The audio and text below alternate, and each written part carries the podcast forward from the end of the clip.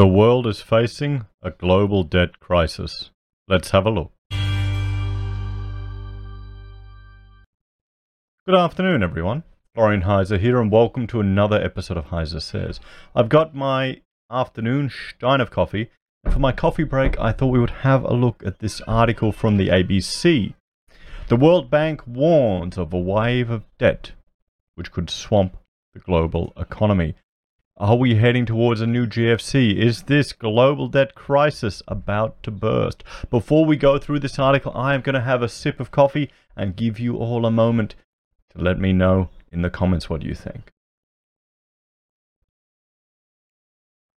Ah, That's good. Nice coffee. So, let's have a look.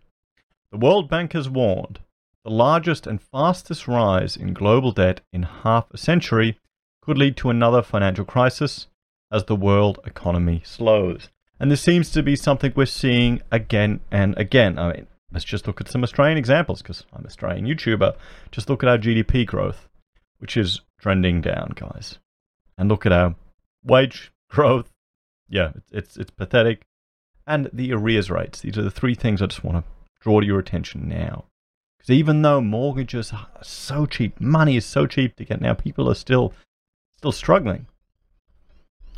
The Global Waves of Debt report looked at the four major episodes of debt increases that have occurred in more than 100 countries since the 1970s the Latin American debt crisis of the 1980s, the Asian financial crisis of the late 1990s, and the global financial crisis from 2007 to 2009.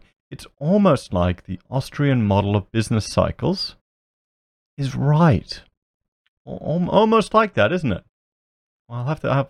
I'm just doing a lot of reading at the moment, trying to find uh, trying to find some books at bookshops because I've left it too late to order over Christmas. But I'll, I'll make some videos on it next year. The bank said during the fourth wave, from 2010 to 2018, the debt to GDP ratio of developing countries has risen by more than half to 168%. And we will jump over to one of my favorite websites and let's just have a look at the indicators. We'll jump to good old Australia, Aussie, Aussie, Aussie, and we will look at some different different indicators here. You can see we've got them all here if you're not familiar with it. You know, it's government debt to GDP, current account to GDP, you know, current account. We go government to de- debt to GDP. What are we sitting at? It's a percentage of GDP is at, where is it? We'll jump onto it here. It's gone down to negative 0.6. So Australia recorded a government budget deficit equal to 0.6% of the country's gross domestic product. So, know, we're going down. They're pushing for it. They are pushing for it. And uh, what's our debt to GDP? Last 40.7, previous 40.7, highest 40.7. So our debt to GDP is the highest that it's ever been. What else can we have a look at? What else? Consumer household debt to GDP. We'll bring this one up here for Australia. And we're sitting at 119.3%. Just, just keep that in mind, everyone. Keep that in mind. That's, that's not a good sign. It's not a good sign. Do they have some of the other ones here? Here we go. We can have a look at some of the other ones. Um, so we're number two in the world. We're number two in the world you know, proud to be Australian, guys. That was a faster increase on an annual basis than during the, La- the Latin American debt crisis. Prob- problematically, the rise in debt has been across both private companies and governments across the world, amplifying the risks if there is another global financial crisis. So, before we go any further, I know that some people are going, oh, uh, someone left in the comments going, oh, can you recommend a happy channel? I, am you know, all the negativity is getting to you. Okay, well, here's here's a solution. Let everyone know in the comments what you are doing to prepare for this. A lot of us are expecting that there will be some, you know, economic tough times ahead. What are you? What strategies are you implementing to prepare to protect your wealth and to protect your family? Let us know in the comments. Are you, you know, investing in precious metals? Are you investing in cryptos?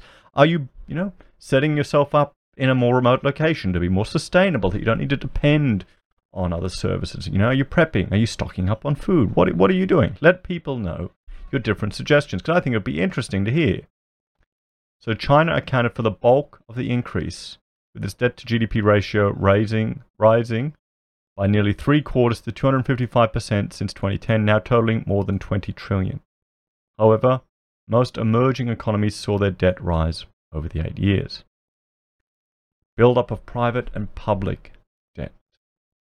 The report said the latest wave of debt was more challenging than the previous three waves because of the build-up of both private and public debt, new types of creditors, including foreign investors, and the big rise in borrowing, which was global and not limited to one or two regions. Poorer countries have also increasingly borrowed from non traditional lenders such as China, which offer less favorable loan conditions, including higher interest rates and requiring stakes in projects as collateral. So, I mean, this is the strategy the Chinese are using, and the Belt and Road is one example where they're using their money to get political leverage and control and we're just giving it away for free. I don't understand. Seems like a smart strategy that they're doing. But don't worry, I'm sure Australia will just give away more foreign aid. Well, that's a whole other topic. World Bank President David Malpass, a former US Treasury Department official, said governments needed to strengthen their economic policies to make their countries less vulnerable to financial shock. Okay, so how can Australia do that? I'm just going to bring up one little chart here. You know, just just a little chart which is the current cash rate in Australia.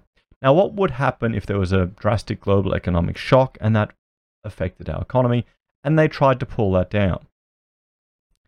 Can only go negative, can't it? Can only go negative. And we will jump, let's jump back here and I will bring up, I'll bring up the OEC, the Observatory of Economic Complexity, guys. For those of you that aren't familiar, Australia isn't a very complex economy. We also have the Harvard Atlas, and this is an alternative methodology for measuring the complexity of our economy. And here we're rated at 93 in the world. The OEC, we're rated at 59th in the world. But one thing that's consistent with both of them is the balance for our exports. China is the biggest one. And we just read before that China is one of the biggest, well, has one of the highest debts in the world to GDP ratios. So all these things should be considered. So if they, say there was a shock in China, and you know our cash rate is here. What are they going to do? Our governor has told us that if it hits 0.25 cash rate, they're going to start doing QE. And that is going to have an impact on all of us. Something's happening here with my software. Let me press escape. There we go. The size, speed, and breadth of the latest debt wave should concern us all. It underscores why debt management and transparency need to be top priorities for policymakers so they can increase growth and investment and ensure that the debt they take on contributes to the better development outcomes for the people, he said. Pressure on governments to prevent a future crisis. The report said low interest rates globally reduce the risk of a crisis for the time being. However, the World Bank's Vice President for Equitable Growth, Finance and Institutions, Ceyla Pazarbasioglu, said the dangers were building up. History shows that large debt surges often coincide with financial crises in developing countries, at great cost to the population, she said. The report said that total debt in developed countries remained near the record levels reached in the aftermath of the GFC at around 265% of GDP in 2018, or 130 US trillion.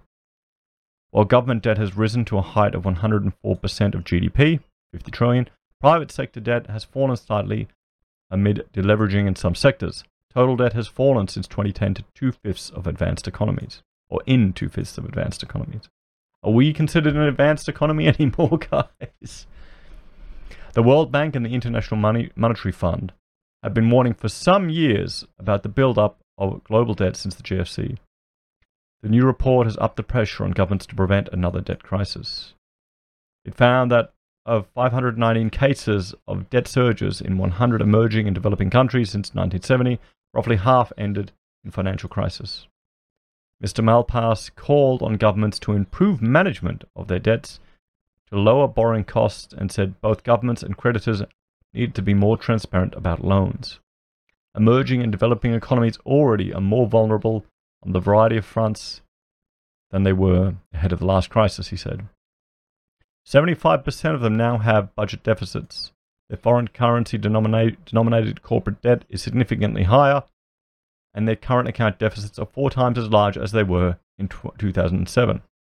Under these circumstances, a sudden rise in risk premiums could precipitate a financial crisis, as has happened many times in the past. So there you go, guys. What do you think will happen? Let's have a look at the key points again. The World Bank says debt increased at a faster annual pace from 2010 to 2018 than during the Latin American debt crisis of the 1980s. World Bank President David Malpass has called on governments to make their countries less vulnerable to shock. The report found roughly half of the debt surges in emerging and developing countries since the 70s ended in a financial crisis. If you can remember the Latin American debt crisis in the comments, guys, please let us know in the comments what happened and what it was like, particularly if you're over there. But what do you think? How do you think Australia is going to ride out for this? But more importantly, what are you doing to prepare? Let us all know in the comments below. Please like, share, and subscribe to the channel. If you enjoy my content and want to help us produce more, we have a Patreon where you can make a small monthly donation. We also have Amazon and eBay affiliate links where we receive a commission every time you make a purchase.